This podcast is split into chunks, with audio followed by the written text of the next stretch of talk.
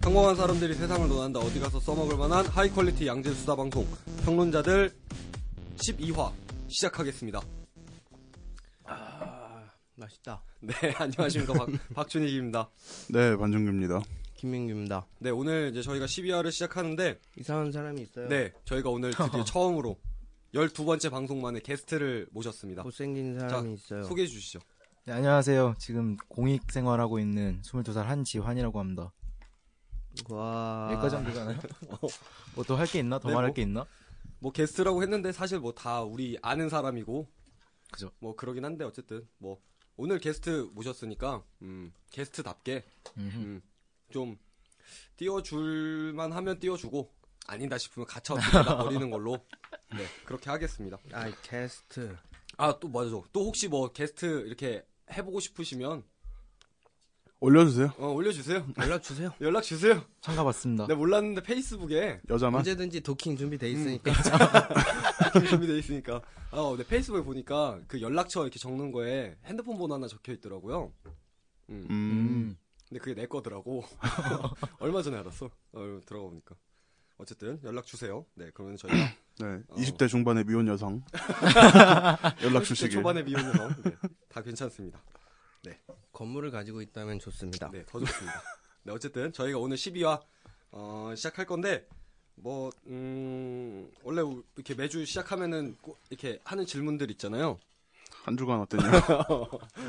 한 주간 어떻게 지내셨어요?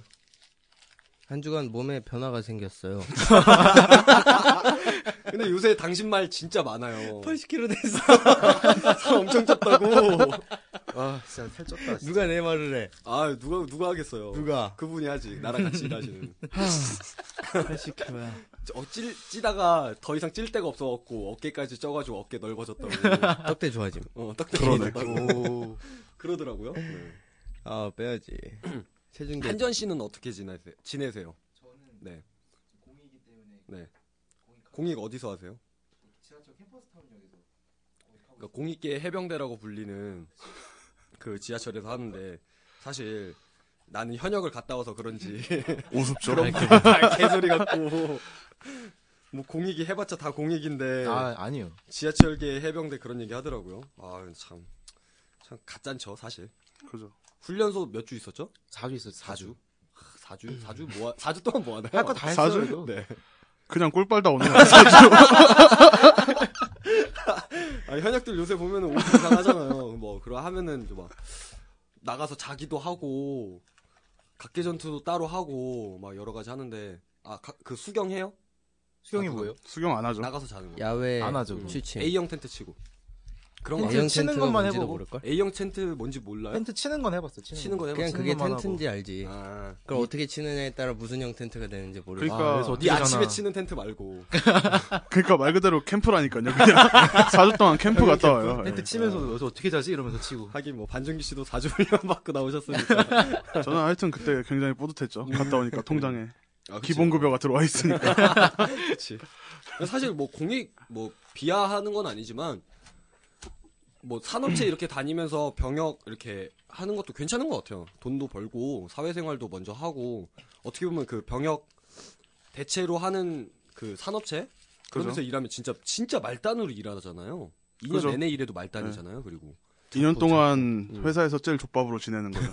조팝으로 지내는 뭐 하여가 그런 것도 참 고생하는 것 같고 어쨌든 뭐 지하철에서 공익 이렇게 하시는 것도 사실 뭐 따지고 보면 공익 뭐 고생하는 건데 자취가 하는 아, 게 제일 힘들어. 음 맞아 지가는 게 제일 힘들지 그죠. 지하철에서 만약에 그 지금 요새는 스크린도어 다 설치돼 있지만 혹시나 스크린도어 설치 안 돼 있는 역에서 근무하시는 분들은 음. 또 그런 안전사고에 대해서 굉장히 좀 유의를 해야 되잖아요. 혹시나 그런 사고 발생하면은 책임을 물을 수도 있는 거고 뭐 여러 가지로 뭐 고생하십니다. 어쨌든 감사합니다. 네. 또 그거 말고는 뭐 하는 일 없으세요?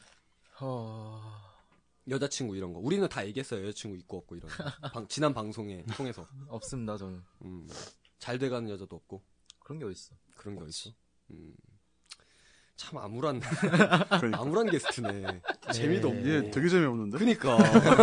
아, 게스트라고 보셨는데 굉장히 재미없네. 아, 어쨌든, 그러면 오늘 방송. 그럼 빼고 시작- 가는 걸로. 가차없이 팽을 하고. 어쨌든, 오늘 마이크 방송. 뮤트. 네, 시작해 보겠습니다. 오늘 저희가 어, 방송할 주제는요. 어, 요새 한국에서 핫한 영화 인터스텔라를 준비했습니다. 와. 어, 인터스텔라 같은 경우는요, 사실 그, 지금 미국에서도 박스오피스 1위 영화가 아니에요. 근데 우리나라에서는 유독 인기가 많은 영화 중에 하나인데, 어, 뭐, 인터스텔라의 뜻 아세요? 정의? 원래 인터스텔라가 쓰이는 의미. 성간. 음, 네. 행성간의 거리. 음, 행성간. 아, 행성간의 거리라고 하면 성간. 틀리죠, 사실. 별과 별 내가 사이의 잘못 네. 들었고 별과 별 잘못 사이의 생각했구나. 거리. 그러니까, 왜 항성과 항성 사이의 거리. 아니 간이라는 말이 거리. 성간. 간이라는 말만 들으면 네. 행성들의 교미 성간 아. 어쨌든 그 인터스텔라라는 의미는 과학계에서는 굉장히 먼 거리라는 어, 이제 말도 네, 의미로 안 되는 거리. 이제 쓰이는 거리인데 사실 사전적인 의미로 보면은 항성과 항성 간의 거리, 별과 별 사이의 거리, 뭐 그 정도가 되겠죠. 그래서 성간. 그러니까 지금 태양계와 다른 어 다른 계와의 거리를 이제 인터스텔라라고 부르는. 근데 그때 그러니까 그래서- 우리가 이런 얘기를 해도 알아들을 네네. 어 그럴 수도 있죠. 음. 오. 오. 다른 나라에서는 별- 네 다른 나라에서는 생각보다 인터스텔라가 그렇게 크게 인기가 있는 작품은 아니다. 우리는 지금 그냥 뭐지 항성이라고 얘기했는데 그런 거에 대해 다 알고 있으니까 그냥 음. 우리 뭐 그냥 교육, 교육적으로 엄청난 학력이 있는 것도 아니고 아, 우리는 과학을 배워서 그럴지도 몰라. 에, 방금 이 친구는 하- 행성이라 그랬어요. 행성과 항성의 차이를 모르시는 분들도 있을 수 있는데 음, 항성은 움직이지 않는 어, 그런 거고 행성은 이제 움직일 수 있는. 그러니까 지구나 목성 이런 것들이 행성이 되는 거고 태양이 유일하게 이 개에서는 항성이 되는 거고. 그 졸려하시는 것 같은데 이분. 이게 중학교 고등학교 때 다 배우는 건데 이런 음. 거 헷갈려 하시는 분들 굉장히 은근히 많더라고요. 행성과 항성의 차이 뭐 이런 것들. 과학과 역사. 어쨌든 문과입니다. 네, 이게 전문 분야죠. 그래서 뭐 인터스텔라라고 사람 하면- 지겹게 만드는 거 제 질리게 전문이죠. 만드는 제 거야. 전문이죠. 네. 듣다가 빡치는 거. 어쨌든 그래서 이제 뭐 기본적으로 인터스텔라에 대한 기본적인 영화 정보를 좀 말씀을 해드리면요. 어, 미국 그리고 영국 사람들이 만든 기본적인 그런 영화고 그다음에 가장 많이 화제가 됐던 것도 이제 169분의 러닝 타임을 가지고 있다는 점. 개기로. 그러니까 이게 3시간 그래서 가까이 되는데 광고 사실 포함 굉장히 3시간. 길잖아요. 그러니까 영화가 기- 평균적으로 90분 정도 만들어서 이제 극장을 돌린다라고 했을 때 가장 높은 수익이 나오는데도 불구하고 169분의 긴 러닝 타임을 가졌다, 아니, 그러니까 가- 이렇게 만들었다고 하는 거는 사실 뭐 수익적인 부분에서 많은 것을 포기한 방법이기도 하고 예전에 우리 그 타짜였나요? 그죠 네, 타짜도 러닝 타임 굉장히 길었는데 그때 감독 엄청 길게 느꼈지. 예.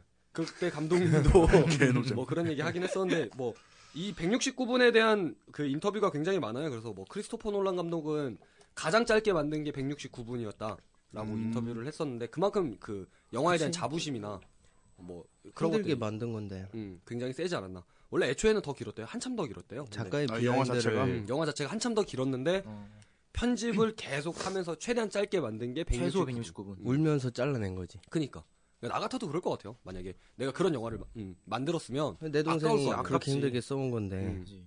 그렇죠. 그렇잖아. 비하인드 보면 그렇지. 169분으로 만들었지만 뭐 이거 사실 길다고 느끼시는 분들도 은근히 많거든요. 근데 네, 길긴 좀 길어. 음, 길긴 좀 길어요 사실은. 음. 근데 뭐 뭐 새벽 4시까지 하더만 영화관도. 심야 보면 그렇죠. 심야 보면. 어. 진짜. 그러니까 저도 알바도 개 짜증나겠다 점심 먹고 들어갔는데 나오니까 해가 뉘엿뉘엿 하더라고요. 겨울철에 해 빨리 지니까. 그래서 나와서 저녁 먹었어요. 영화 보고 나와서 저녁 먹었어요. 네. 어쨌든 그리고 우리나라에 2014년 11월 6일 날 개봉을 했고요. 지금 녹음일이 23일이니까 한 3, 2주 좀 넘었죠. 네. 그래서 뭐 12세 관람가. 아, 12세 관람가 이것도 얘기 굉장히 많은데 이제 이거 11월 달에 개봉을 하면서 이제 수능 시즌이랑 겹쳤잖아요. 그래서 이제 중고등학생들이 많이 보더라고요. 음. 저 볼 때도 중고등학생들이랑 이렇게 보는데 그 이제 영화 보다 보면 우주를 배경으로 하다 보니까 소리도 크고 화면도 크잖아요.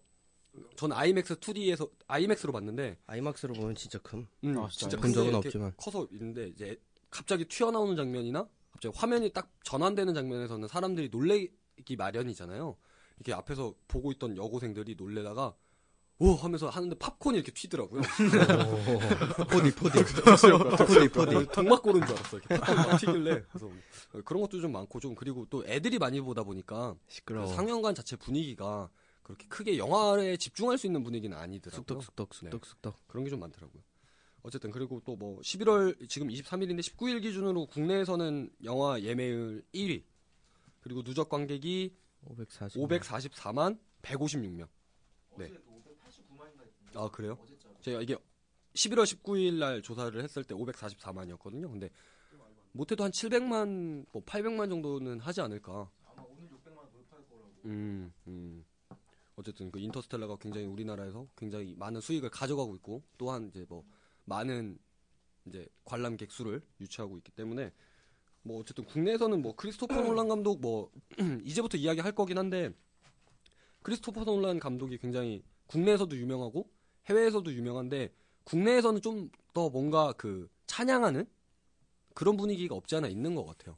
그 음. 배트맨 시리즈나 아니면 뭐 예전에 그 메멘토, 음. 인셉션 음. 특히 인셉션. 인셉션이지. 음. 인셉션을 감명 깊게 본 사람들이 생각보다 굉장히 많잖아요.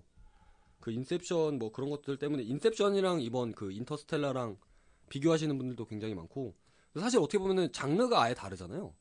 그죠? 인셉션이랑 그죠? 저 다르죠. 음. 사실 많이 다른 영화라고 저는 느끼는데 어쨌든 그래서 뭐 크리스토퍼 놀란 감독 같은 경우는 어 영국 런던에서 태어나서 7살 때부터 영화를 찍었대요.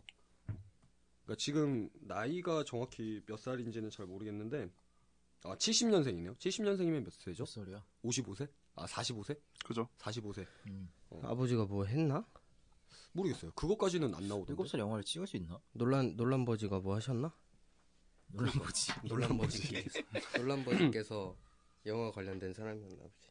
그래서 이제 뭐 그렇게 음. 해서 영화를 근데 뭐 대부분 그러니까 이게 진짜 사실인지 아닌지는 사실 뭐 사실이겠지만 아닐 수도 있는 게 팬은 까봐야지. 네. 어, 논란 심화? 위인전 같은 거 봐도 되게 어릴 때부터 뭐 뭐 하고 뭐 하고 그런 거 있잖아요.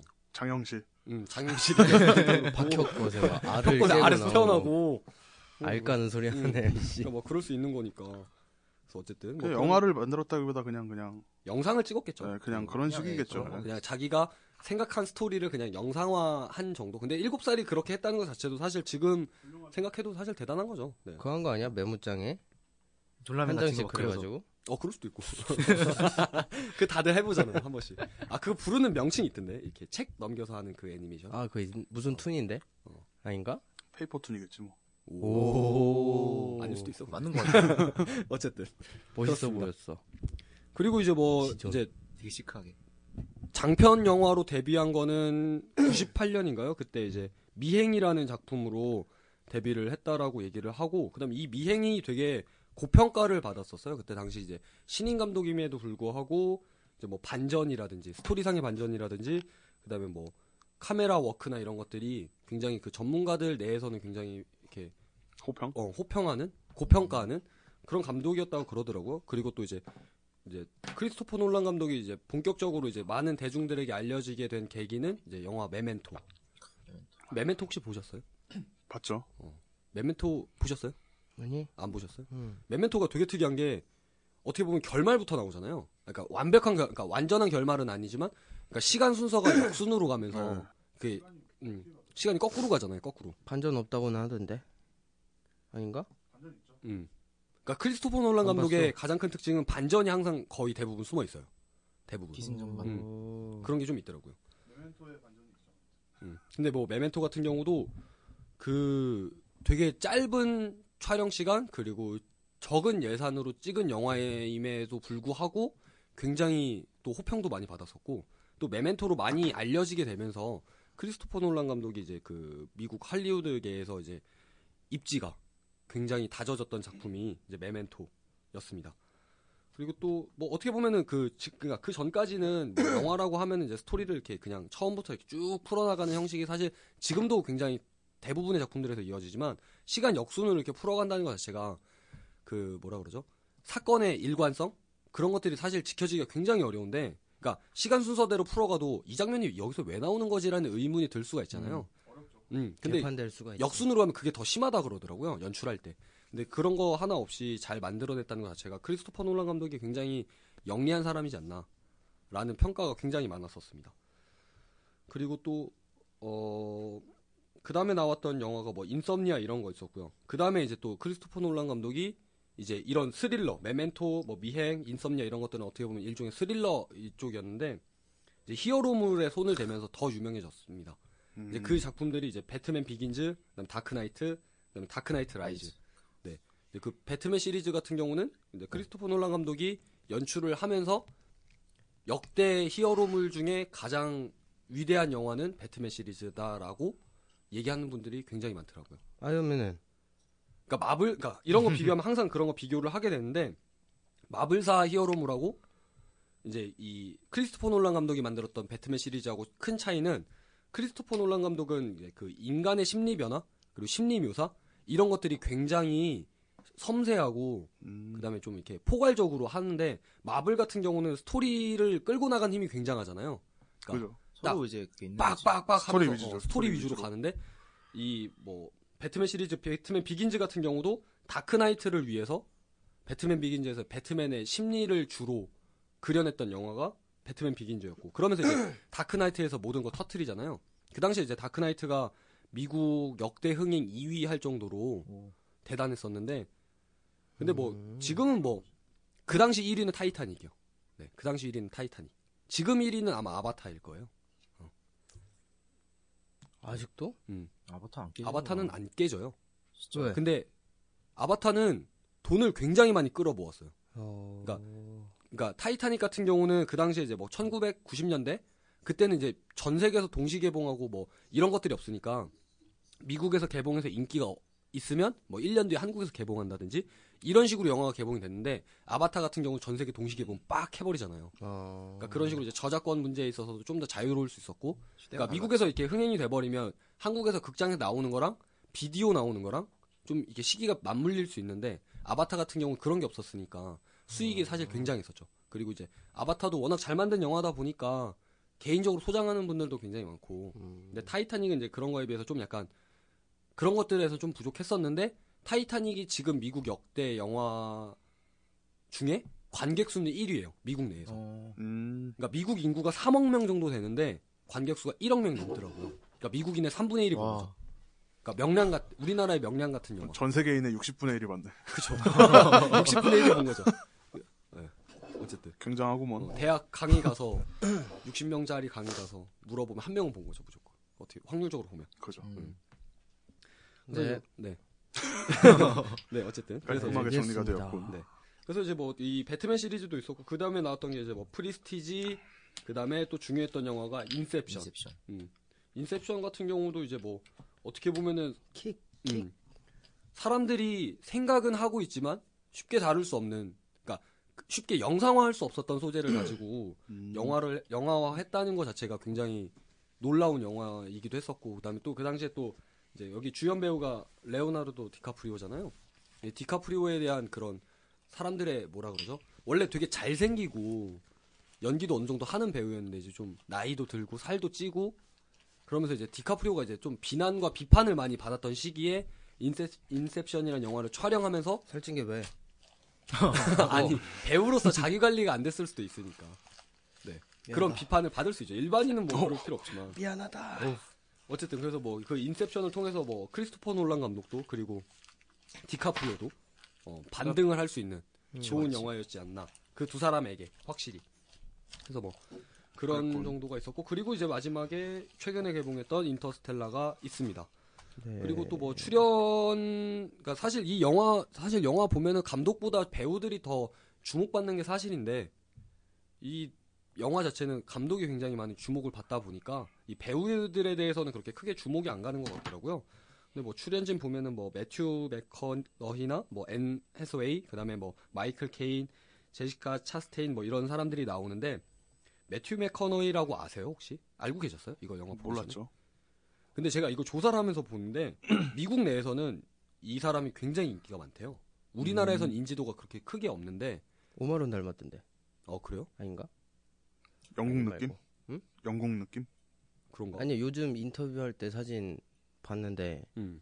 그 오마론 수영 길러 때처럼 음. 비긴 어게인에서 길렀던 음. 수염 같은 어 비슷한 그런 느낌? 느- 수염이 있던데 음. 비슷하더라고 보니까 매튜 맥커너이 같은 경우는 그러니까 이 사람이랑 항상 같이 얘기하는 배우가 이제 브래드 피트가 있는데 아, 우리나라에서 브래드 피트는 사실 굉장하잖아요. 그죠? 인기가 굉장한데 음. 매튜 맥커너이 같은 경우는 우리나라에서의 인지도나 인기는 사실 월등히 떨어지지만 미국 내에서는 굉장하다고 그러더라고요. 얼마 전에 연기 진짜 잘하네. 어, 나무주연상 이런 것도 수상도 했었고, 그러니까 시상식에서 상도 받았었고, 아카데미나 맞- 음. 맞지 맞지. 어, 상도 받았었고, 그러니까 미국 내에서 굉장히 인정받는 배우 중에 하나더라고요.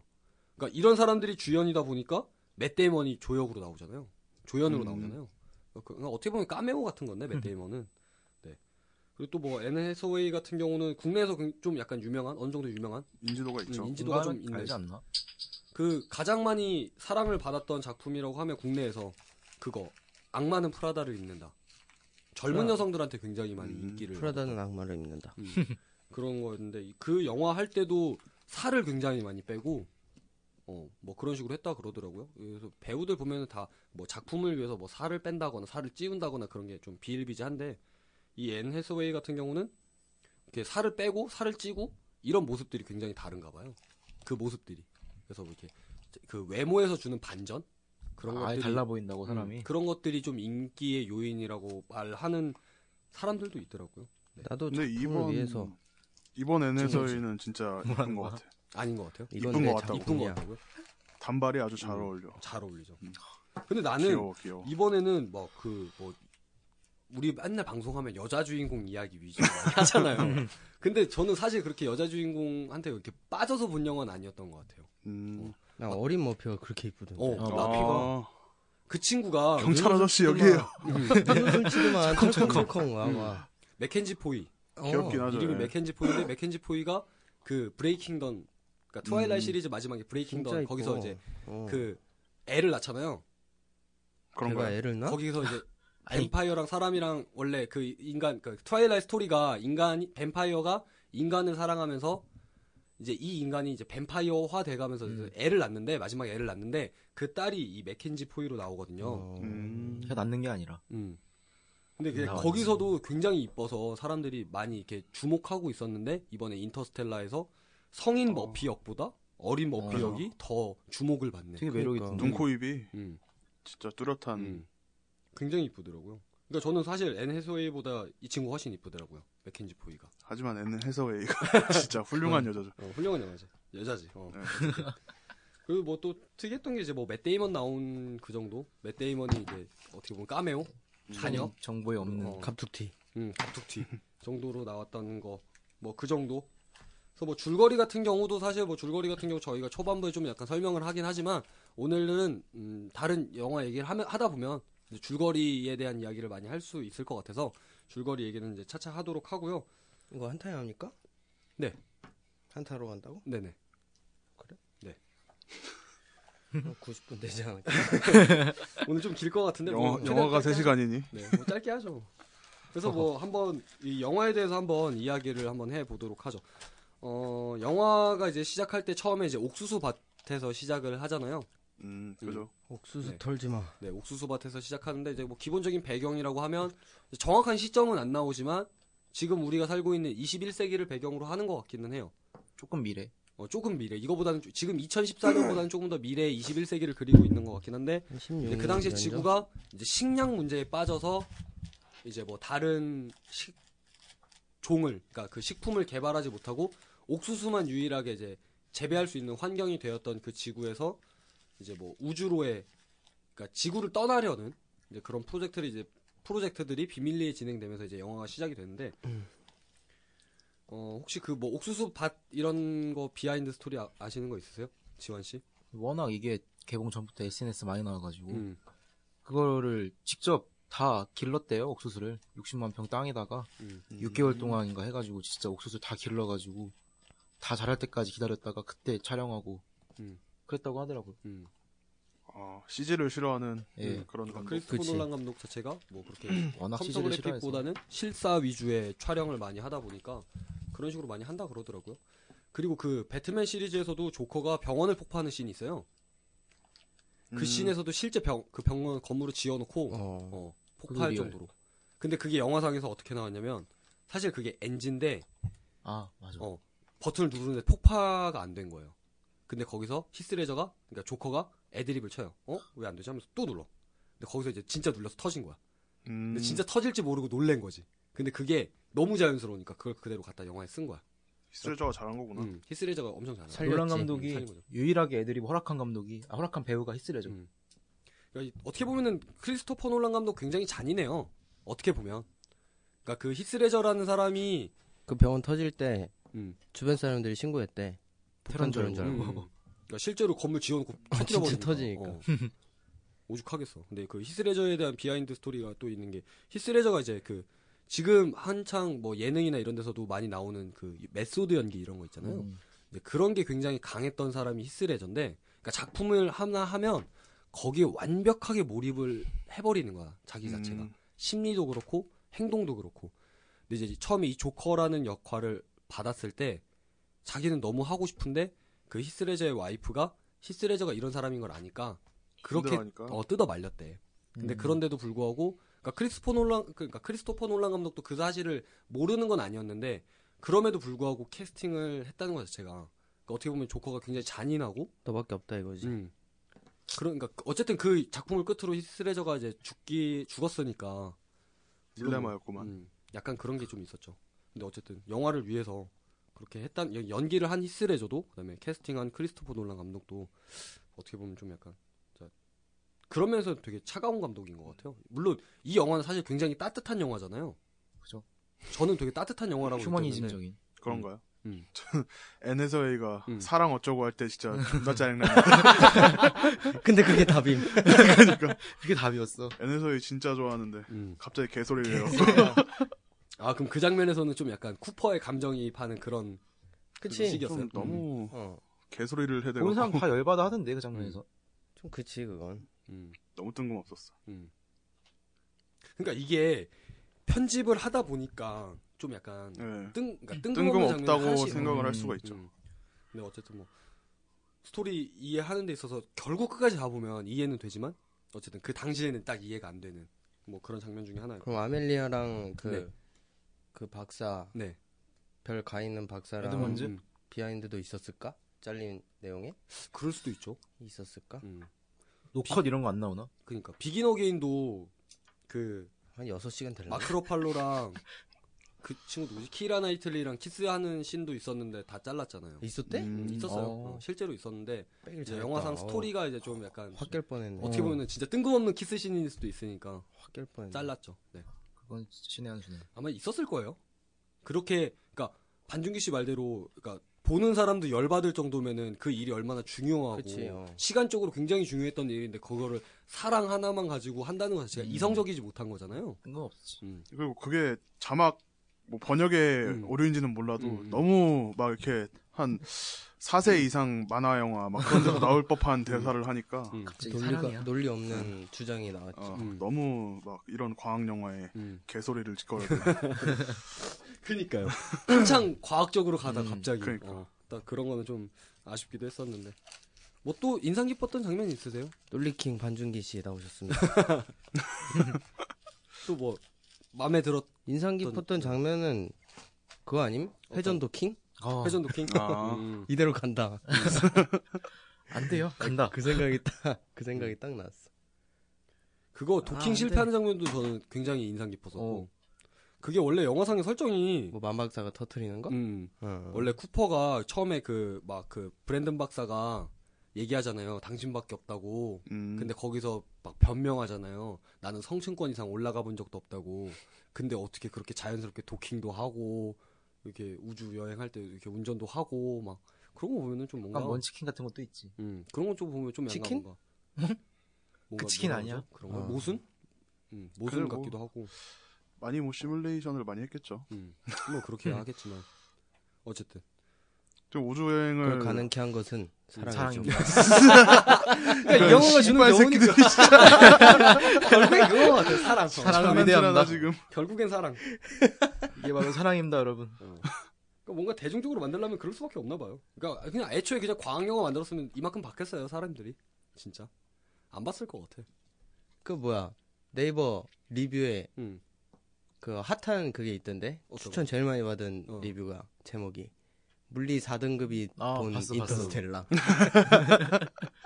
내용이 약발구만 써가지고 재밌어 음, 근데 본인은 물리 4등급이란 어마어마한 등급을 가지고 있기 때문에 음, 1등급이면은 이걸 안 볼 거고 음. 2등급이나 3등급은 이거 이상의 지식을 가지고 있어서 음. 영화를 제대로 못 볼 거지. 4등급인 내가 정확하다. 음, 5, 그럴 수 있죠. 6등급은 지구에 대해 공부하고 오길 바란다. 음. 4등급이 평균이잖아요. 따지고 보면. 아, 그래요? 어, 이런 표준보 식이에요. 국가에서 8등급까지 4등급이 평균 구간이니까. 어, 나 물리 2등급이었던 것 같아. 되게 재밌게 봤는데 나는. 아니 그러니까 빡쳤잖아. 아, 그 사랑해서. 사랑 부분에서 어. 개빠져. 그 재밌게 볼 수 없는 거지. 음.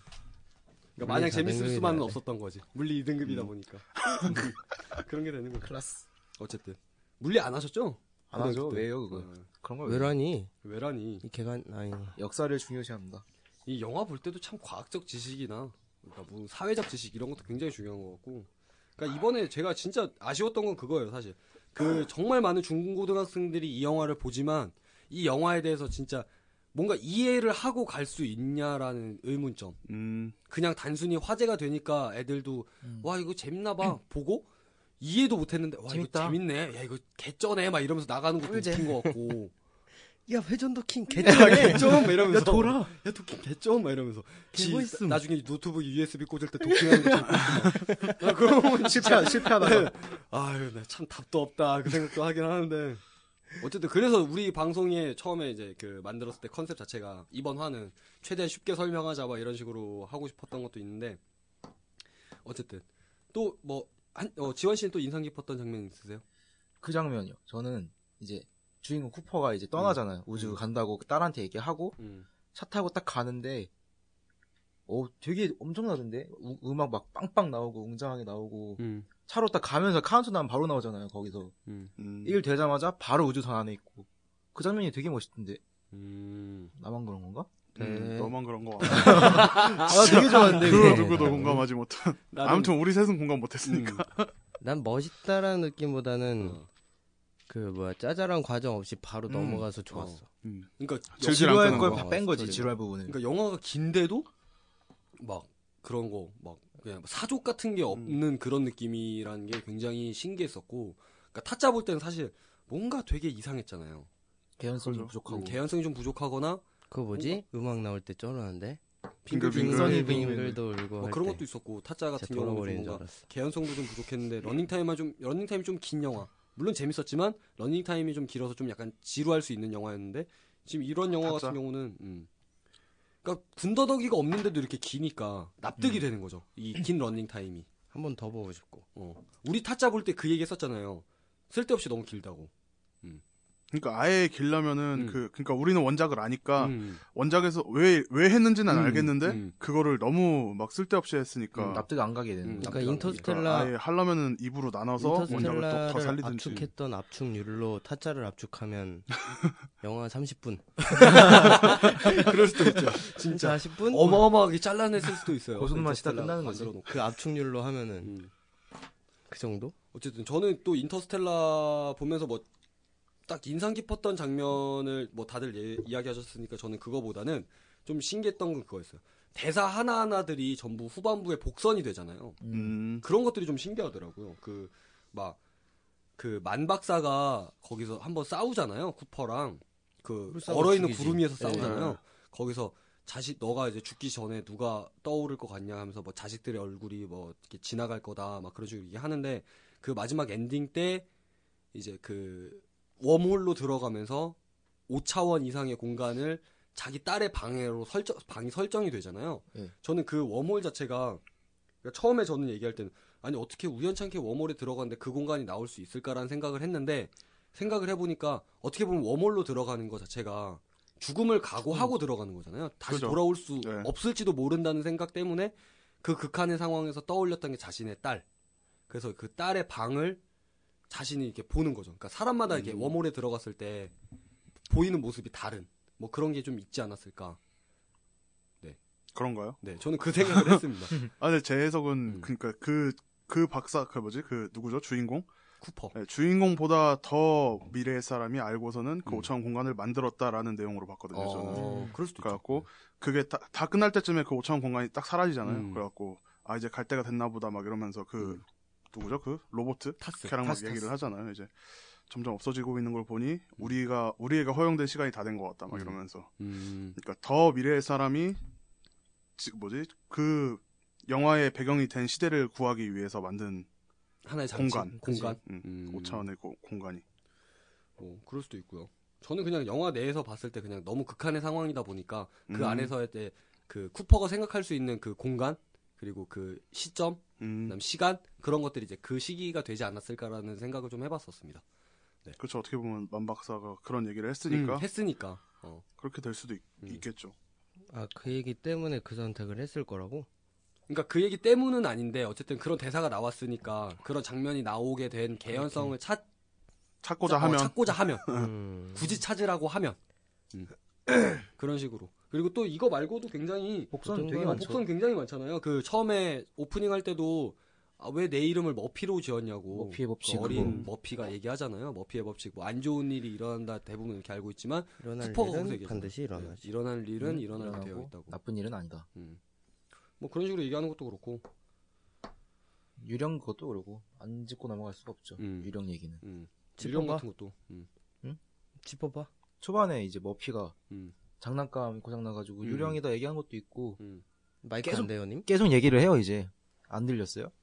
계속 얘기를 하는데 그렇게 하면 누가 들리겠어? 그지 마이크 좀 가까이 대야지. 계속 얘기하는데 이제 그게 나오잖아요. 아빠가 떠나기 전에 쿠퍼가 떠나기 전에 이 딸한테 아빠가 항상 이제 부모는 자식한테 유령 같은 존재라고 음. 그런 쿠퍼의 얘기도 와이프가 하고. 쿠퍼한테 했던 음. 얘기 중에 네. 하나가 이제 음. 우리는 이제 애를 딱 아이들에게- 가졌을 때 한 음, 얘기. 아이들에게 추억이 되어주면 된다고. 예, 유령 같은 어. 존재가 된다고 얘기를 하는데 사실 그게 영화 전체를 딱 꿰뚫는 복선이거든. 나중 에 가서 보면은 나중에 딱 보면서 완전 소름 돋던데 완전 세게 얻어맞은 것 같고 얻어 맞을래? 어, 아, 맞긴 싫지. 음.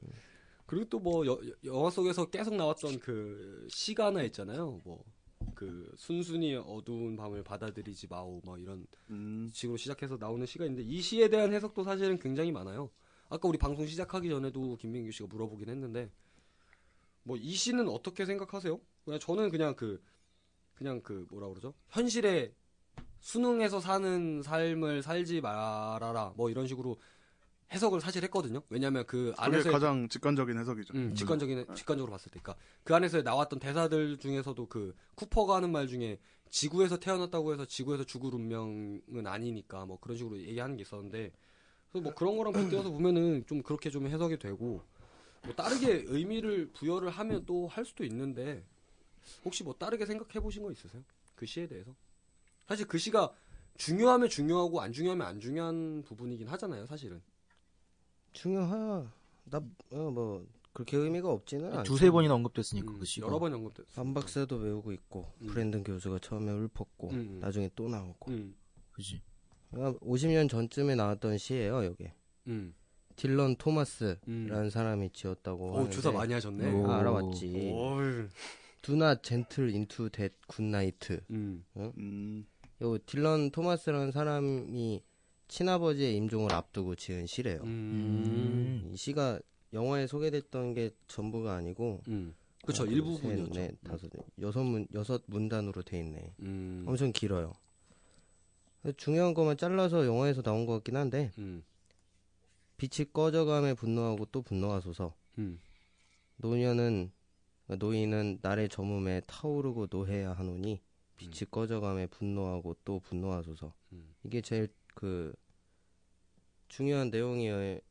영화에 나오는 게. 음. 다 읽기는 좀 그럴 것 같고. 음.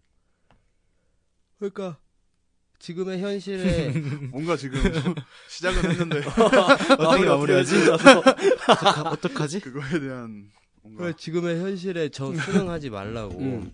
그죠. 직관적으로 그러니까 시인이 해석하면 네. 쓴 이유가 그거잖아요. 네네. 뭐 아버지의 죽음을 앞두고. 뭐 음, 앞두고 임종 받아들이기가 싫은 거지. 그쵸. 그러니까 요거 아버지의 어. 죽음조차 받아들이기 싫어. 요거에 최대한 저항을 하라는 음, 음. 의미로 나온 시잖아요. 그러니까 브랜드 교수가 이걸 계속 읊는 이유가 음. 사실상 브랜드는 인류를 그러니까 그 출발하는 인원들을 구할 생각은 없었잖아요. 음. 그렇죠. 음. 보낸 사람들 그쵸. 거에 대한 죄책감을 아. 나는 요걸로 어. 승화를 시키겠다 그런 내용이었지 않았나 싶어요. 음. 그러니까 거기 영화상에 나오는 그 플랜 A, 플랜 B. 어. 음. 그러니까 그것도 네. 사실은 플랜 A는 사실 굉장히 힘든 것 중에 음. 하나였고 어떻게 보면 플랜 B가 미국인들이 생각할 수 있는 가장 이상적인 플랜이잖아요. 왜냐하면 그 전인류를 생각하는. 그러니까 전인류로 생각하는 것도 그렇지만 저는 그 플랜 B가 사실은 그 아 떠난 사람을 구하는 게 플랜 A가 아니구나. 음. 남아 있는 사람도 음. 다 구하는 게 지구를 다 플랜 다 B고. 구하는 지구를 거. 전체로 가는 게 플랜 플랜 B는 A고 다 버리고 가는 플랜 거야. 플랜 B는 어. 그냥 다- 새 시작이야. 어, 음, 그지. 버리는데 이제 새롭게 시작하는 그러니까 그 성경에서 지구에 있는 나오는 노아의 사람들은 방주 같은 지구에 있는 이야기가 대로 플랜 가는 B였죠 거지. 사실은 그렇지. 어 노아의 방주 같은 그러니까 미국인들이 생각할 수 있는 어떻게 보면 지구 구출 프로젝트는 플랜 B예요 무조건 미국인들이 음. 생각할 수 있는 범주에서 생각을 해보면 노아의 방주가 내가 봤을 때는 미국인들이 생각할 수 있는 가장 과학적이고 그다음에 합리적이고. 합리적인 음. 미국인들은 방법이 없고 합리적인 거죠. 플랜 A는 진짜 이상적이고 사실 말도 안 되는 그런 사실 돈 같은 적으로 얘기지, 어, 돈 같은 불가능했었죠. 음, 불가능하죠. 응, 영화 중반까지도. 음, 그렇군요. 음. 그렇죠. 이 영화에서 과연 가능했던 게 무엇인지. 사랑. 가능했던 거는 사랑이야 타스. 시간 여행에 대한 가능성. 그건 사랑이야 확실해요. 타스. 음. 브랜드가 옳았어. 호피에 대한 사랑. 그게 나의 열쇠야. 어, 진짜 마탱이 가는 줄 알았는데. 왜 나 이거 진짜 감동적이었는데 요거는 음. 그러니까 초 아멜리아 브랜드 교수가 어. 얘기했던 그 사랑에 대한 얘기는 좀 어처구니 뜬금없었는데. 없었는데 네. 그걸 쿠퍼가 해석을 해주면서 음, 야, 쿠퍼라 그러니까 이상하다 기분이 그러니까. 나는 쿠퍼. 마리오 생각나고 어, 막 그러네. 또 저기 했던 게 막- 근데 뭐 어쨌든 그 뭐 미국인들이 생각했던 뭐 그런 방법들 그리고 또 뭐 영화 나이에서 보면은 또 그 인상 깊었다라기보다는 좀 공감하고 재미있었던 장면 중에 하나는 그 학부모 상담 가서 했던 이야기들 음, 그러니까 뭐 음. 바지 몇 입냐고 물어보고 기장은 뭐 바지 허리 32인치, 기장 33인치쯤 될 것 같은데 뭐 바지 하나 사도 그렇게 신경 쓰면서 애 자식의 미래를 결정할 때 시험 분석하러. 하나로 결정할 수 있냐 이런 식으로 얘기, 하는 것도 사실은 그 대한민국에서 있는 그런 교육의 현실이나 아니면 우리가 지금까지 살아왔던 그런 뭐 인생을 봤을 때 그런 것들이 대한민국에서 사실 굉장히 팽배하잖아요. 어, 되게 만연하고. 근데 이제 그런 점을 이제 또 미국인이 생각했다는 것 자체가 사실 좀 뭔가 반갑기도 했었고 좀 공감도 됐었던 그런 내용들 중에 하나였습니다. 그래서 뭐 저희가 지금까지 뭐 각자 좀 약간 어떻게 보면 약간 두서없이 인터스텔라에 대해서 이야기를 좀 해봤는데 영화를 봤으면은 이해하겠다 네 영화를 보- 봤으면 그치? 이해 워낙 하겠죠. 또 이게 워낙 두서없이 이야기해서 네. 그걸 어, 본 사람이나 어, 이해하라 이번 이야기는 사실 영화도 굉장히 길고 우리도 할 얘기가 굉장히 많기 때문에 오랜만에 일단 그냥 그러면은- 던져보는 음. 거지 어, 12-1과 12-2로 나눠서 한번 진행을 한번 해보도록 하겠습니다. 그래서 뭐 12-1화 인터스텔라에 대한 뭐 전반적인 우리가 영화를 봤을 때 뭐 인상 깊었던 장면이나 네, 아 그거 또 있어 뭐 뭐. 첫 번째 행성 시간 길어지는 파도 행성. 파도. 아니 아, 파도가 중요한 게 아니야 그거는- 올때아 12-2화에서 케이스 12-2화에서 다음화에서 네 케이스 뛰어다니잖아 12-2화에서 오케이 그래서 여기까지 12-1화 마치고요. 그다음 12-2화에서는 저희가 이제 정리된 줄거리와 네. 대형. 그다음에 조금 더 디테일한 장면 묘사 그리고 저희의 생각 그리고 예. 최종적으로 저희 결론을 하면서 이번 12, 12화 인터스텔라를 마치도록 하겠습니다. 그럼 12-1화는 여기까지 하도록 하겠습니다. 안녕 오케이. 감사합니다.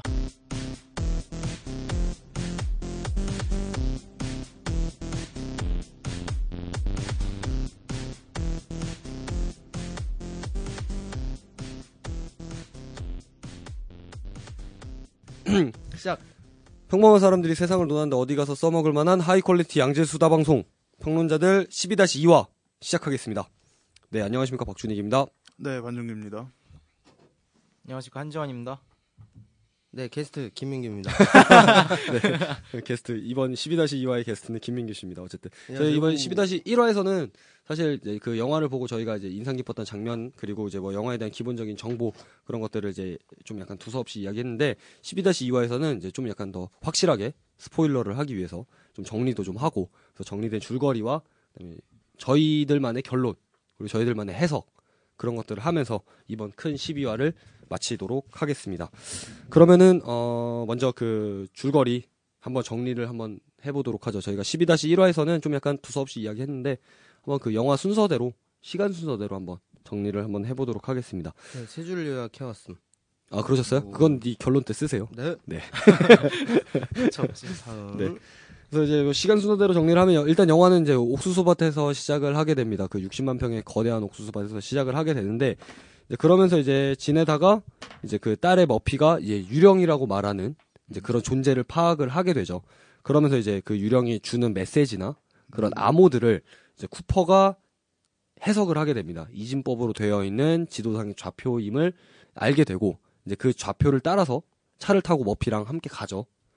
그 이제 가면서 숨어 있던 나사를 발견하게 됩니다. 그리고 이제 그 안에서 이제 쿠퍼가 이제 굉장히 능력 있는 우주인이었음이 이제 밝혀지게 되고 그러면서 그렇죠. 이제 우주인이요. 우주인이죠 우주인. 네. 우주 여행을 할 수 있는 어쨌든 그래서 이제 그 우주로 가는 것에 대한 어떻게 보면 우주 여행, 그 우주 연구 이제 그런 거에 대한 이제 제안을 받게 되고 물론 뭐 딸의 반대가 좀 있었긴 했지만 이제 그 사이에서 나왔던 그 메시지 있었잖아요 스테이. 그죠. 음, 스테이라는 메시지도 있었지만 쿠퍼는 떠나게 됩니다. 그리고 이제 시계를 주고 어, 시계를 주고 떠나게 되죠. 중요하지, 네. 시계를 주- 그러면서 이제 거기서 이제 나왔던 명언이 이제 그거였죠. 이 너의 시계와 나, 나의 시계.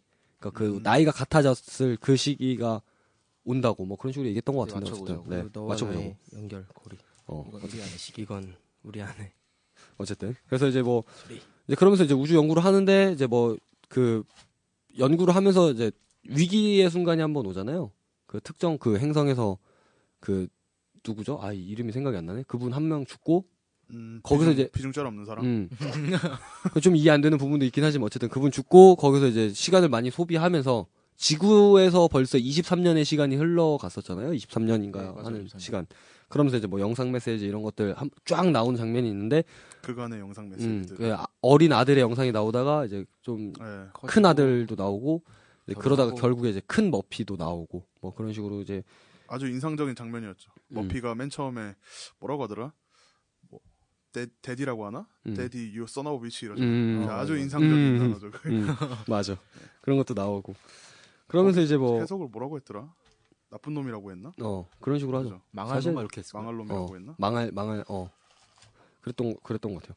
그리고 이제 그러면서 이제 뭐 또 이제 우주여행 하면서 이제 또 뭐 만박사에 있- 만박사가 있는 행성으로 가지만 거기서 별다른 성과를 보지 못하고 음. 그리고 또 이제 거기서 이제 만박사가 어떻게 보면은 불법으로 그 탈취하죠 우주선을 탈취해서 어, 불법. 배신하고 불법이요? 합법 합법적이진 않잖아요 그 장면이 우주법적으로 어, 약간 우주법적으로 보이나요? 우주인의 법, 법률로 봤을 때 불법적으로 이제 탈취해서 이제 그 본대에 불법 도킹하죠 도킹 실패 어, 도킹 음, 실패하고 이제 그러면서 이제 또 커다란 위기를 맞으면서 뻥 이제 연료와 시간 모두 없는 그런 상태에서 이제 그 아멜리아 브랜든 그 그 친구는 또 다른 행성으로 보내고 그다음에 쿠퍼가 웜홀 속으로 빠져 들어가게 되는 장면이 이제 거의 스랑 같이. 어, 타스랑 도킹 같이 함께 실패로 본선이 폭파해서 음 추락할 위기에 있었는데 그쵸 회전하면서 추락하는 거를 명장면이지. 어, 음. 쿠퍼의 기지로 이대로 음. 간다. 합법 도킹 돌면서 도킹. 회전 도킹. 그 도킹 어떻게 하는지 모르겠어요 성심권까지밖에 안 가봤는데 아, 그 아, 장면이 굉장히 진짜 잘하더라고요. 멋있었는데 그래서 음. 그래서 본선을 어떻게 살려냈어요. 네네네 도킹에 성공을 해서 본선을 살리는데 이제 마지막 섬으로 돌아갈 연료조차 없었고 음. 지구로 돌아갈 음. 연료조차 맞아, 맞아. 없었던 네. 상황에서 선택을 하게 된 거죠. 그렇죠. 음. 그래서 이제 뭐 쿠퍼가 이제 웜홀로 들어가면서 타스와 함께 이제 그 머피의 방이 연속적으로 나와 있는 3차원으로. 5차원 이상의 공간에 뭐 빠지게 음. 그렇게 깨진 되면서 것 같은 어, 음, 화면으로 보면서 거기서 결국에 네. 그 굳이. 자신이 머피에게 메시지를 보내고 있었잖아요. 나사 그 지도도 나사의 주소, 주소, 주소랑. 주소도 예. 보냈고 이진법으로 그 모스부호로 보냈었고 모스부호로도 보내고 이진법으로도 보내고 그다음에 그 스테이라는 메시지 자체도 쿠퍼가 남긴 메시지였음을 그 워몰 안에서의 그 장면을 통해서 관객들도 알 수 있었고 쿠퍼조차도 깨닫게 된 음, 거죠. 자신이 그렇게 했음을 알게 되는 이제 그런 장면 중에 하나였고 그냥 그런 장면들이 사실 인터스텔라에 있어서 어떻게 보면 하이라이트 그쵸 최고조 장면. 음, 최고조 장면이었고 그래서 이제 또 그 웜홀에서 이제 있었던 일을 데이터화 시키고 이제 그걸 지구로 전송이 됩니다. 그리고 이제 그 전송된 데이터를 머피가 해독을 하고 이제 그 방정식을 풀게 되고 이제 그러면서 이제 뭐 새로운 더 고차원의 이제 과학적 지식을 머피가 쌓게 되고 이제 그 머피가 이제 우주 이제 지구를 구할 플랜을 이제 수렵 지구에 남아 있는 인류를 음, 살릴 수 있는 살릴 수 있는 방법을. 음, 방법을 찾게 되죠.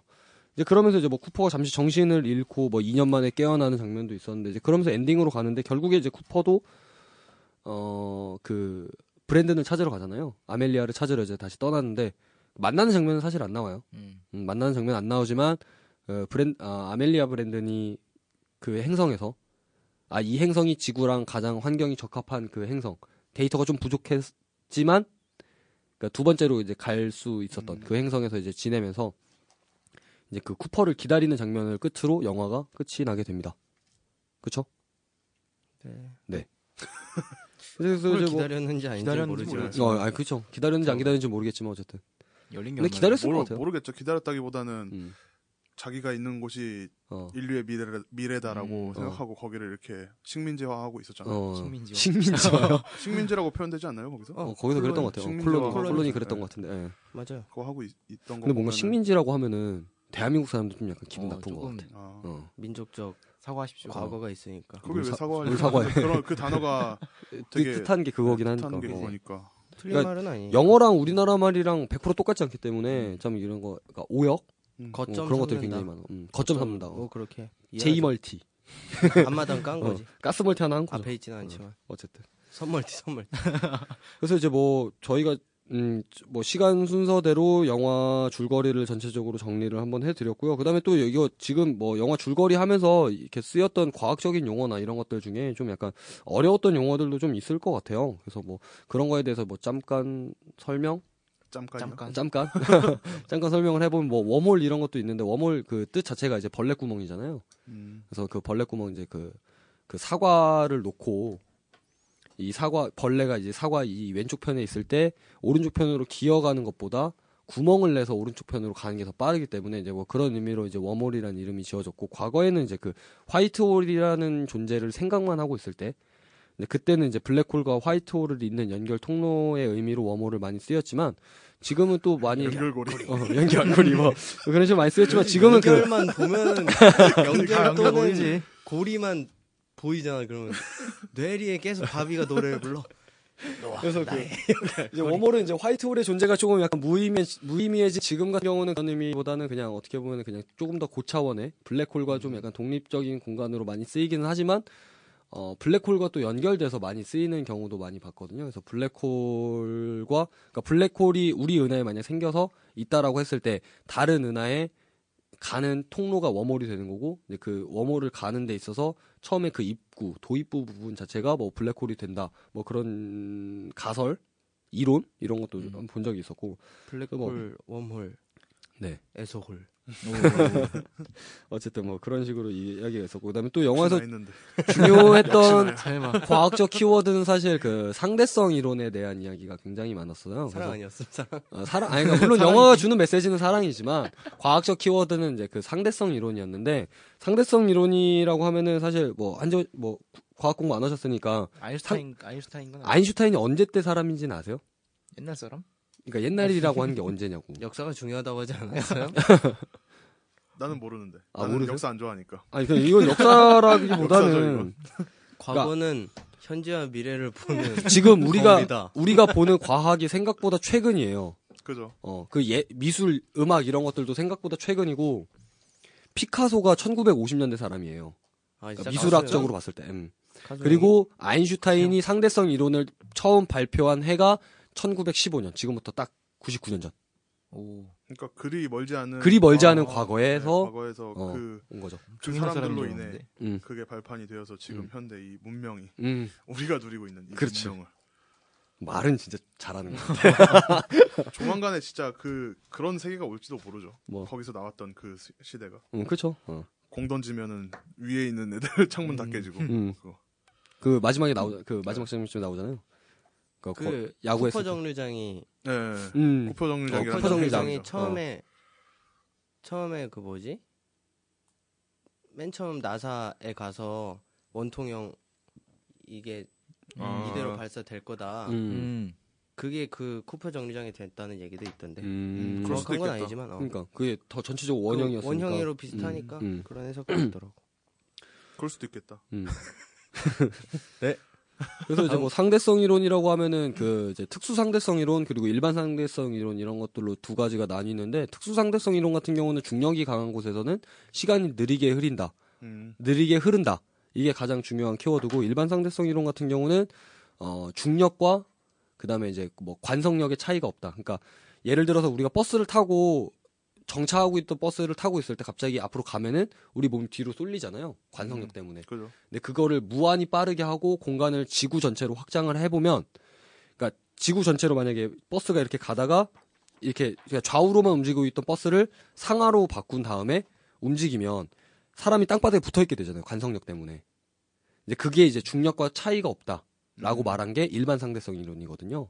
그래서 이제 뭐 그런 식으로 이제 뭐 이야기가 나오는데 사실 뭐 이런 상대성 이론에 관련된 이야기는 사실 뭐 지금 이거 각본을 쓴 조나단 논란, 크리스토퍼 논란 감독의 동생 자체도 음. 어, 대학에서 4년 정도 공부했을 정도로 굉장히 어떻게 보면 심오하고 어려운 학문인데 이거를 일반인들이 사실 쉽게 이해한다는 게 사실 쉽지가 않잖아요.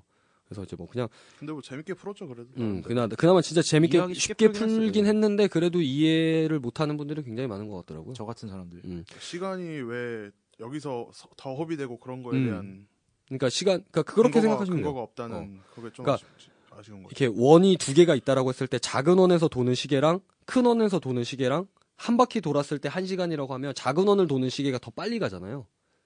아, 그러니까 음. 그 각속도 말고 아, 맨 아. 그 테두리 둘레를 도는 속도가 음. 똑같다고 했을 때 그러니까 그냥 그냥 내가 이 조만한 원을 한 바퀴 도는 거랑 큰 원을 도는 거랑 시간이 다르잖아요. 도는 시간이. 음. 근데 둘 다 이제 시계가 있어서 이 한 바퀴를 돌아도 애, 애가 한 시간 가는 거고 이 큰 원을 도는 시계도 한 바퀴를 돌았을 때 시간이 한 시간이 가는 거라고 했을 때 이제 작은 원을 도는 것들이 이제 중력이 작은 거고 큰 원을 도는 것들이 중력이 강하다라고 상대성 이론에서 얘기하는 거거든요. 그래서 이게 큰 원을 도는 게 시간이 더 느리게 갈 거 아니에요. 그러니까 작은 원이랑 비교했을 때.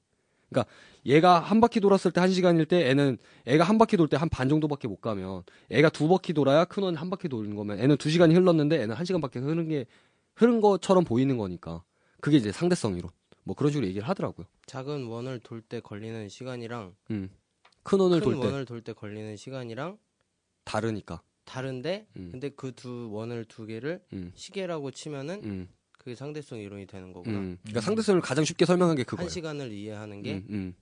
그러니까 서로의 한 시간이 다른 거지. 음. 근데 공간 결국은 한 어. 시간인 거고. 그러니까 둘 다 의미하는 건 한 시간이지만 그 한 시간이 서로 다른 거지. 오. 네, 그런 식으로 이야기를 많이 하더라고요. 네. 그래서 음. 아 그러니까 이게 이게 한 바퀴 돌면 하루인가? 지금 지구에서는 이렇게 한 바퀴 돌면 1년이고 지구가 이렇게 한 바퀴 돌면 하루죠. 지구가 한 바퀴 돌면 하루니까 음. 그 하루는 그냥 느끼기엔 하루인데 음. 그러니까 상대적으로 다른 자기한테는 거지. 하루인데 어. 얘한테는 뭐 2, 3일이고 어, 2, 3일일 수도 있는 거구나. 그러니까 어, 그런 식으로. 그런 식으로. 네. 그런 식으로 가장 쉽게 이해하는 게 편한 것 같더라고요. 그래서 어. 뭐, 뭐 그런 과학적인 이론이나 이런 것들에 대해서 뭐 좀 더 자세하게 아시는 분들은 사실 뭐 인터스텔라 보는데 뭐 크게 문제가 없었습니다만은 뭐 과학적 지식이 좀 부족한 상태에서는 사실 그 인듀어런스호라고 하죠. 그 거기서 네. 나오는 그 우주선. 그 우주선이 왜 도는지조차도 이해를 못하는 친구들이 굉장히 많아요. 음. 그게 왜 도냐면 그게 돌면서 이제 원이 돌면 원심력이 생기고 그거에 대한 관성력이 생기잖아요. 그거를 사람이 그 안에 있을 때는 중력이라고 인식을 하기 때문에 그 안에서의 우주선에서의 생활 아무렇지 않게 지구에서 똑같이 하잖아요. 그러니까 그 우주선이 돌았던 이유도 인공 중력을 만들기 위해서 우주선이 끊임없이 돌았던. 어떻게 보면 사실 굉장히 디테일하잖아요. 그죠. 그런 거 하나하나 과학적인 지식조차도 놓치지 않고 가려는 디테일. 그러니까 모르는 사람 그냥 모르고 넘어가도 상관없는데 그냥 돈 아는 내고. 사람들은 보이는 거죠, 그게. 왜 도는지. 근데 왜 도는지 사실 모르는 사람들이 대부분일 거예요. 제가 제가 생각하기 300만 이상은 몰라. 왜 아, 이, 돌았는지. 이 영화를 본 반, 절반은? 오, 550만 그 네, 550만 중에 300만은 몰라. 그게 왜 돌고 있는지. 도는 건 도킹할 하는 때도 거지. 계속 돌고 있잖아요. 그죠. 어, 그게 중력을 만들기 위해서 그런 건데 왜 도는지 모르는 사람도 굉장히 많죠. 사실. 근데 뭐 근데 뭔 그거- 소리야? 도킹할 때 돌다니. 도킹할 때도 돌고 있잖아요, 우주선. 도킹하기 맨 처음 도킹? 아니, 그 불법 도킹 이후에. 불법이랄까 이상한. 아, 이거 도킹을 한 다음에 불법. 불법 도킹 그 우- 계속 우주선 돌면서 도킹을 아, 하잖아요. 더 좋은 그거 단어가 있을 것 뭐 같아. 만박사 그거 하고 나서 음. 그거는 사고였잖아. 그러니까 원래 사고 우주선이 때문에. 돌고 있다고요. 계속 지- 중력을 형성하기 아, 위해서. 원래 돈다고 계속. 음. 그때 멈춰 있었는데 무슨 얘기 하는 거야? 다음. 어째 아니 그러니까 그 쿠퍼가 타고 우주 여행을 했던 그 음. 우주선이 계속 돌았던 이유. 돌면서 운행을 했던 이유. 그게 이제 중력을 생성하기 아, 돌면서 위해서였다고. 도킹을 하진 않았는데 돌면서 했던 것 같은데. 돌면서 도킹한 건 어쩔 수 없었던 거고 음. 그거는 이제 걔가 도니까 따라 돈 거고.